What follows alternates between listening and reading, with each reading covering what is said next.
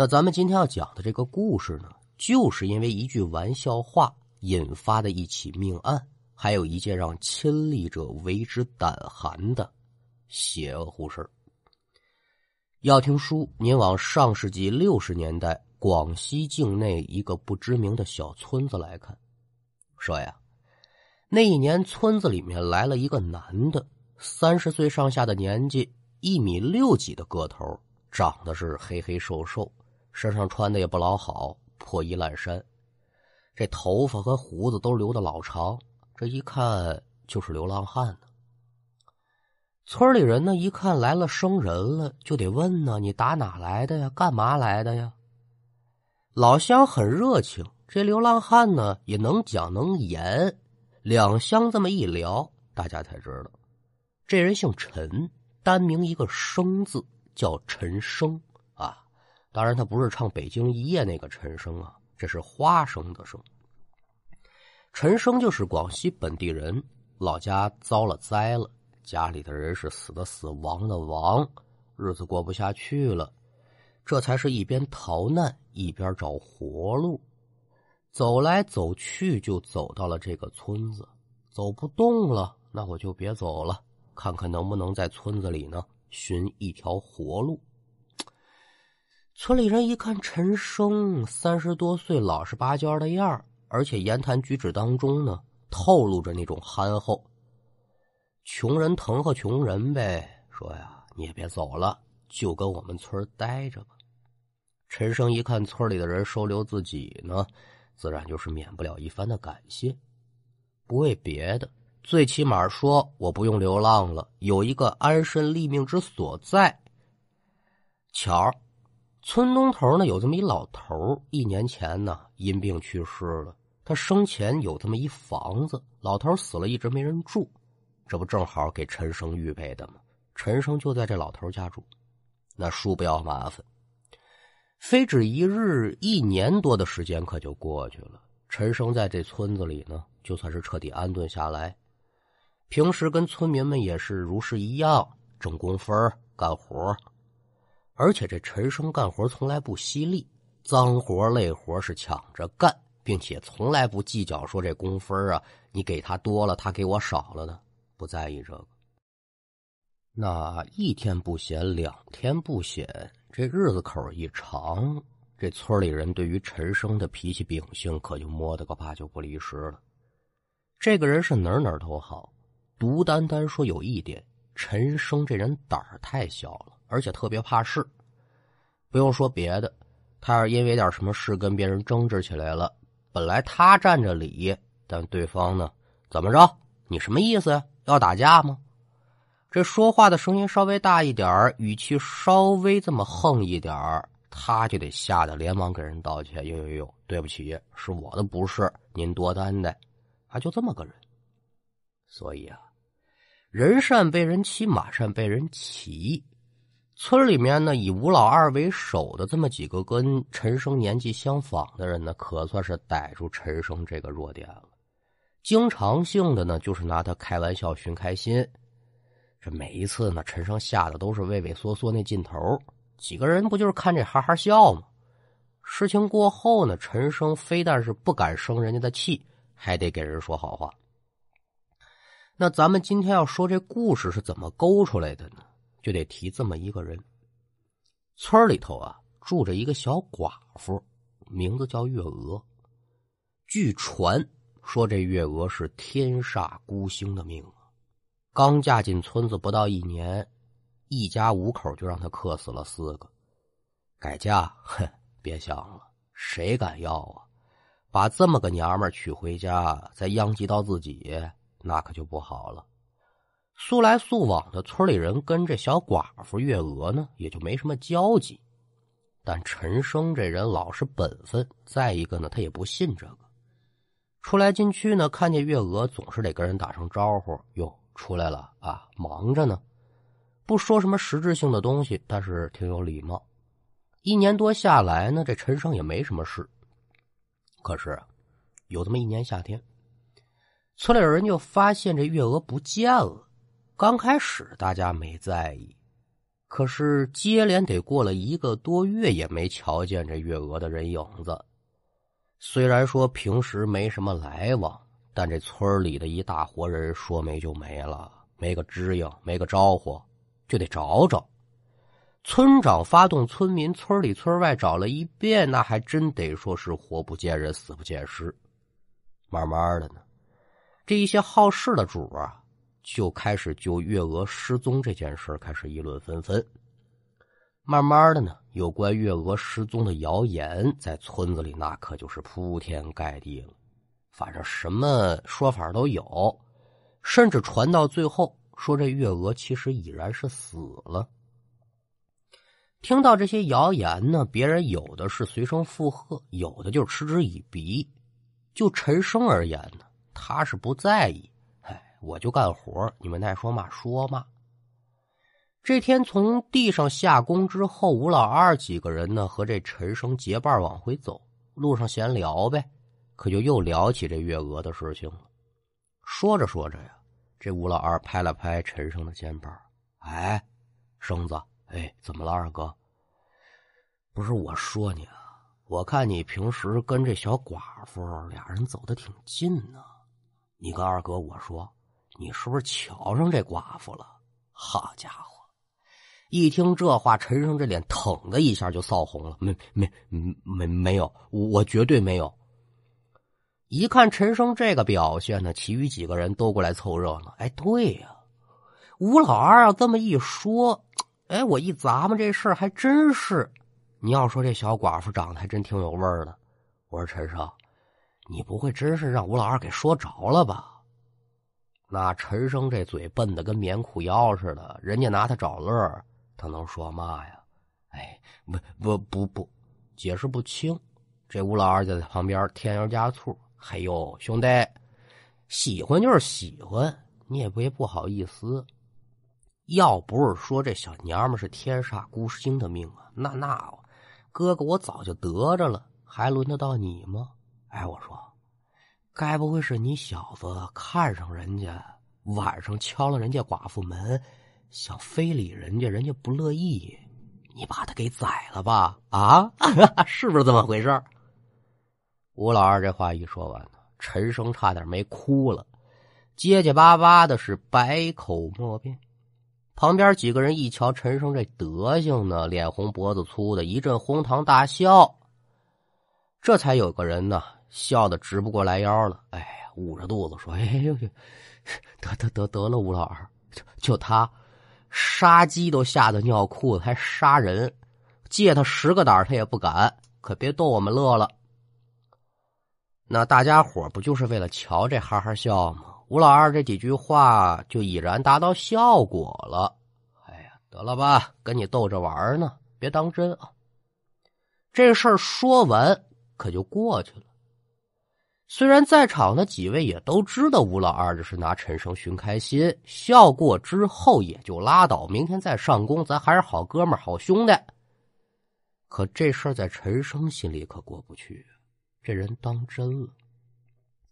这人性格有一特点是什么呢？敏感，想的特别多。你说平时跟他开一小玩笑啊啊，我买一防风打火机呀，这没什么。但是这是人命关天呐！月娥的失踪，这怎么还能跟我扯上关系呢？这这这这，哎呦，他们是不是怀疑我呀？打从这天说，这陈生算是坐下病了，哪儿哪儿都不对呀。只要发现外人朝他这边看。定住眼珠超过五秒钟，他就得琢磨了。哎呦，他是不是觉得我把月娥给杀了？你说他就天天抱这个心理，每天出门那都是惶惶而不可终日。这边是一波未平，那边是一波又起。你就说这人嘴两张皮，你这上嘴唇一碰下嘴唇，什么话都能扔得出来。平日里呢，这村子里就又爱这个串闲话的人。闲着没事干嘛呀？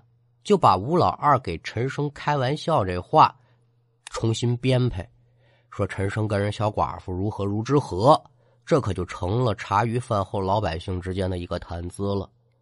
但是您想，陈生自然他就是疑心着这个事儿呢。现在这事儿被编排成这样，到他耳朵里，陈生是好的着，好不着，吓得他连门都不敢出了。往这之后，大概得有两三天的时间，陈生一直不见人影子。生产队队长一看地里这活，可少不了陈生这把好手啊，赶紧派家里人找去吧。谁知道，生产队队长这家人推开门来，直接一屁股可就坐地上了，吓呆了。怎么回事只见屋内的房梁之上啊，吊着这么一人，哟，那舌头吐出来老长，不是别人，正是陈生上吊自杀了。这人吓得是捏呆呆、愣磕磕，半晌之后缓过神来，是撒脚如飞，就找到了生产队队长。哎呦，可了不得了！把这事情怎么来怎么去一说，众人赶到了陈生家中，把他从房梁上放下来，一看。干了，这人死好几天了。那再一看，这屋里呢，除了陈生的尸体之外，在这个屋子的桌上头啊，摆着这么一张字条，上面是歪七扭八的呢，写了四个大字：“是我没杀人。”看看字条，看看陈生的尸体，在场的人谁不是心跟明镜一样啊？陈生这是以死表清白。但是说，所有人都知道这就是吴老二开的一句玩笑，人家还没恶意，谁当真呢？这傻小子怎么就当真话听呢？哎呦，可惜了这么一好人了。纵然说大家都为陈生感到可惜，但这人死不能复生，你把他扔这不管不行。村里出钱找了一木匠呢，打了这么一口薄皮的狗碰头的棺材，找了一身干净衣服给换上。但是啊，人是进棺材了，可有一问题：陈生是外来户，村里这祖坟他进不去，怎么办呢？就得在村边这乱坟岗子呀，给他挖一坟包。众人黑不提白不提的，这事都心照不宣，可就算是过去了。那陈生死了得有一个多月之后，有这么一天晚上，村民赵黑子呀，在村边的一条小河里面放鹅。赶等把这鹅放完了，往家里赶，走到紧挨着这乱坟岗子一片羊麻地的时候呢，有这么几只鹅，可就钻进这羊麻地里头去了。一见这鹅钻这羊麻地里去了，赵黑子就进去找啊。约莫往里走了十来米的距离，赵黑子呀还是没看见这鹅的踪影，而且连声鹅叫都没听见。因为头一天呢刚下了一场雨，所以这身上呢弄的是又湿又黏，挺难受的。停下身子就想整理整理身上的衣服，可这刚没整理两下啊，一个连续的声音可就传进了赵黑子的耳朵当中。摘耳仔细倾听呢。听明白了哦，这原来是有人呢，拿手分开这羊麻，朝自己这边走。赵黑子就得问说：“谁呀？”那人没搭腔但这声音可是越来越近了。再一个呢，自己面前这羊麻长得一人多高，赵黑子这个头不太高，他也看不见对面来人到底是谁。这边垫着脚，探着脑袋，想瞧清楚。看不见呢，这声音可是离自己越来越近了。很快呀，这赵黑子就看到有这么一黑色的人影出现在距离自己不远的地方，又问了一遍：“谁呀？”说着话呢，他就准备伸手将眼前这羊马给分开，而也就在这个时候，赵黑子就看见这黑色的人影是突然加快了脚步，猛地朝自己这边就冲过来了。前前后后也就一两秒钟的时间，这人影可就冲到了赵黑子的眼前。赵黑子再一看来人的长相，这嘴里是嗷唠一声，呃呃紧接着就说：“哎呦我的妈呀，鬼！”赵黑子嚷了一声“鬼”，是跌倒在地，紧接着呢是坐爬两步，连滚带爬的，可就朝这片羊麻地外面跑。怎么回事？赵黑子瞧见谁了？哦，熟人，是一男的。这人是胡子拉碴，头发二寸多长，浑身湿漉漉，不是别人，正是死去多时的陈生。赵黑子一见此情形，那还不撒开丫子就跑。赵黑子在前面跑，陈生可就在后面追，也就差不到一米的距离吧，这赵黑子就能跑出这片洋麻地了。那再看陈生，已然就是来到了赵黑子的身后了，伸出手一把，可就薅住了赵黑子这脖领子，往后猛的这么一拽，赵黑子就感觉自己脚下一脚蹬空，再一转眼儿，可就跟这陈生对上脸了。哎呦，这陈生是一脸狰狞之色，对着自己呲牙咧嘴啊！到这时候就得说赵黑子那真是条汉子，真是个人物，没惯着他。呃，我的妈呀！白眼一翻，晕过去了。赵黑子再次醒来的时候呢，就是在自己家的床上了。为什么会回家呢？啊，自己媳妇儿呢？等来等去，自己爷们不回家，就出来找，找来找去，来到这片洋麻地呢，可就看见了这昏迷不醒的赵黑子了，把人弄回家。赵黑子缓醒过来，一瞧自己没事儿，连忙是佛祖保佑、菩萨保佑吧，自己大难不死。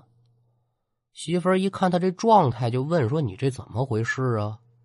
赵黑子自然是不敢有隐瞒呢，就把在这洋麻地里怎么瞧见死鬼陈生的事前前后后怎么来怎么去就给说了一遍。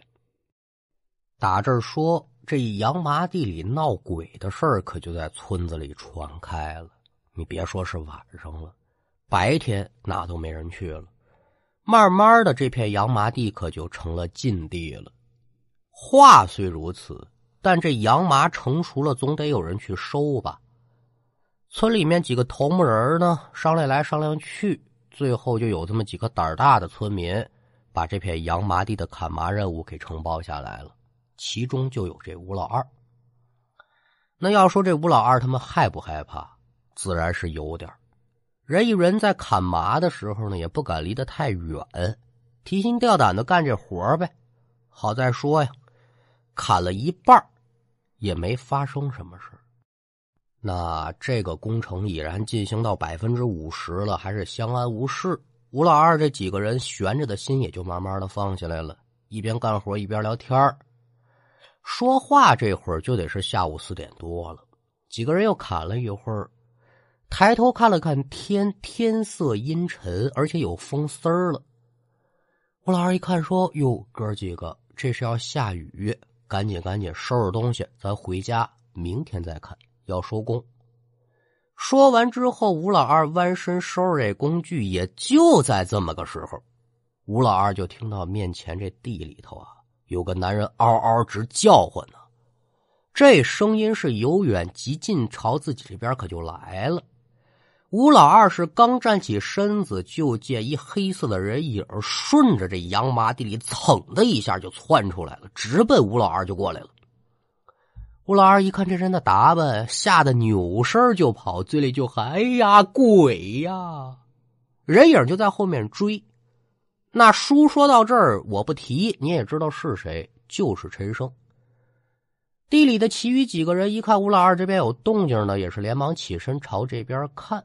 敢等看清楚眼前死鬼追人这一幕之后，几个人吓得是嘚嘚嘚嘚嘚嘚，浑身直打哆嗦。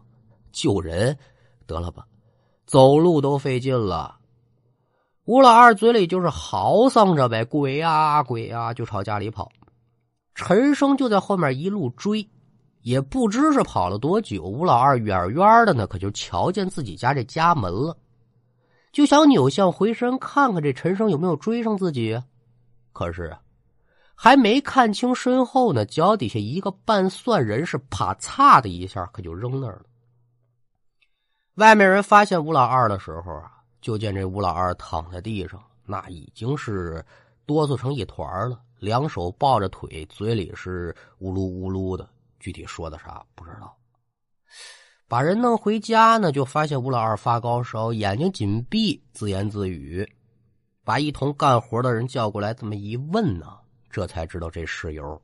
感情啊，这吴老二是被陈生给缠上了。那只是说你得了邪病，就得找先生来给看，这正常的医学是不行。叔不要麻烦，把先生请到家中。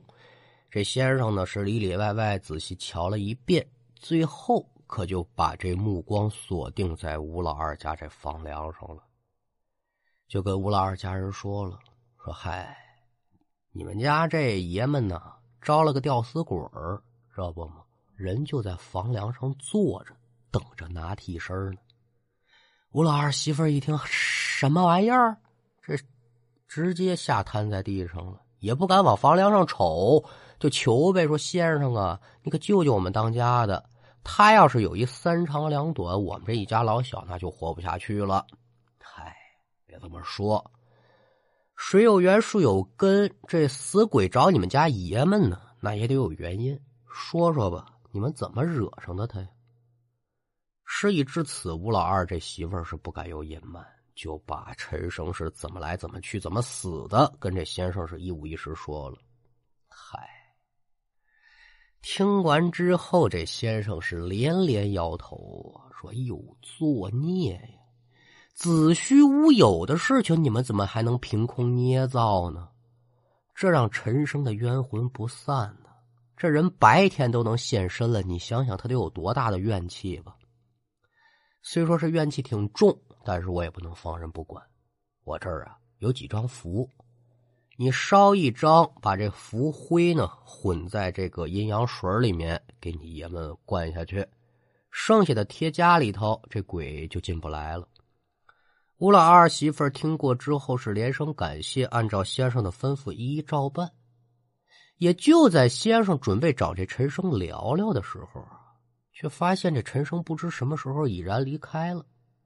那先生一看人走了，这事儿还没有得到完全的解决。就询问陈生的坟地在哪儿啊？第二天，先生就在生产队长的带领之下，来到了位于这片洋麻地旁边的烂坟岗子。众人来到烂坟岗子旁边的时候，有人可就说话了：“说哟，这什么时候多出这么一条水沟啊？”后来大家一看，才找见原因。这烂坟岗子和这洋麻地中间呢，是一片洼地，土质特别的松。时间一长，加上雨水这么一冲刷呀，这洋麻地里的水这么一倒灌，两块地中间可就出现了一条水沟。昨天这一场雨又把水沟的水给灌满了，这儿很多孤坟就进了水，其中可就包括陈生的坟。仙儿一看就明白了，哦哦，怪不得每次现身身上都这么多水呢，感情是这坟营地被水给泡了。接着呢，先生让众人在一旁等着，自己拿出一些应用之物，就来到了陈生的坟前，一通鼓捣吧。具体怎么鼓捣的，那学徒我就不会了。反正说这先生就是站在坟地前头，一会儿点头，一会儿摇头，一会儿哀声，一会儿叹气的，像是跟谁交流。但是呢，大家可看不见有另外一个人的存在。就这么折腾了约么得有半个多小时吧。这先生回到了众人身边，对申厂队长就说了：“说这事情大致怎么回事，我了解清楚了。陈生这人挺可怜的，你说一句玩笑话，把这一大活人给逼死了，这不造孽吗？这小寡妇月娥，那真不是他杀的，他是听村里的人都说，说他调戏寡妇，杀人灭口，心里害怕。”就害怕村民呢，把他送到警局子当杀人犯问了罪，这一问罪就得枪毙呀，他受不了这样的心理折磨，他就上吊自杀了。那这两次陈生的阴魂现身呢，哎，就是想找一替身转世投胎，但到最后一步的时候啊，这孩子又放弃了，为什么呢？不敢，害怕。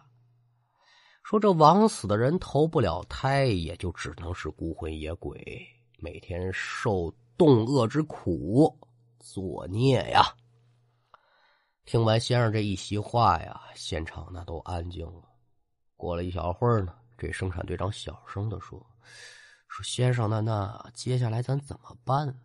说我倒是有一办法，陈生呢，我想法给送走，但是我要说的是。”陈生怎么死的？我不说，你们心里比我都清楚。那陈生自己也说了，自己现在已然是死了，追究谁的对错功过，那就没什么意义了。就想快点投胎，再世为人。但是临走之前呢，想把自己的尸骨放置在别处，不想呢成为一座孤坟。那这点要求，生产队队长二话不说，当场就答应下来了。来，给小生子迁坟。说以简洁为妙，当天生产队队长就安排人把这陈生的坟给起开了，发现里面这狗碰头的棺材那都泡的不像样了。打开棺材一看呢，陈生这尸体被水泡的也是不成样子。最后啊，又是托木匠给重新打一口棺材，把陈生的尸体安置好了，选一好日子，把棺材又选了一地方下葬。而且坟包起来之后呢，村民们呢，尤其是这吴老二啊、赵黑子等人呢，拿了不少的这纸钱、纸人、纸马一应的东西吧，还来给这陈生烧。这些个事情都办完之后啊，这村里面发生了一件令人啧啧称奇的事情，就是陈生重新下葬的当天晚上，参与过葬礼的村民呢。做了同样的一个梦，在梦里面呢，陈生向大家道谢，说谢谢父老乡亲们给我重新安葬，这个我不用每天在水里泡着了，我也就能安心投胎了。哎，你看看多好一个人！那这事儿说到这儿啊，其实就算是结束了。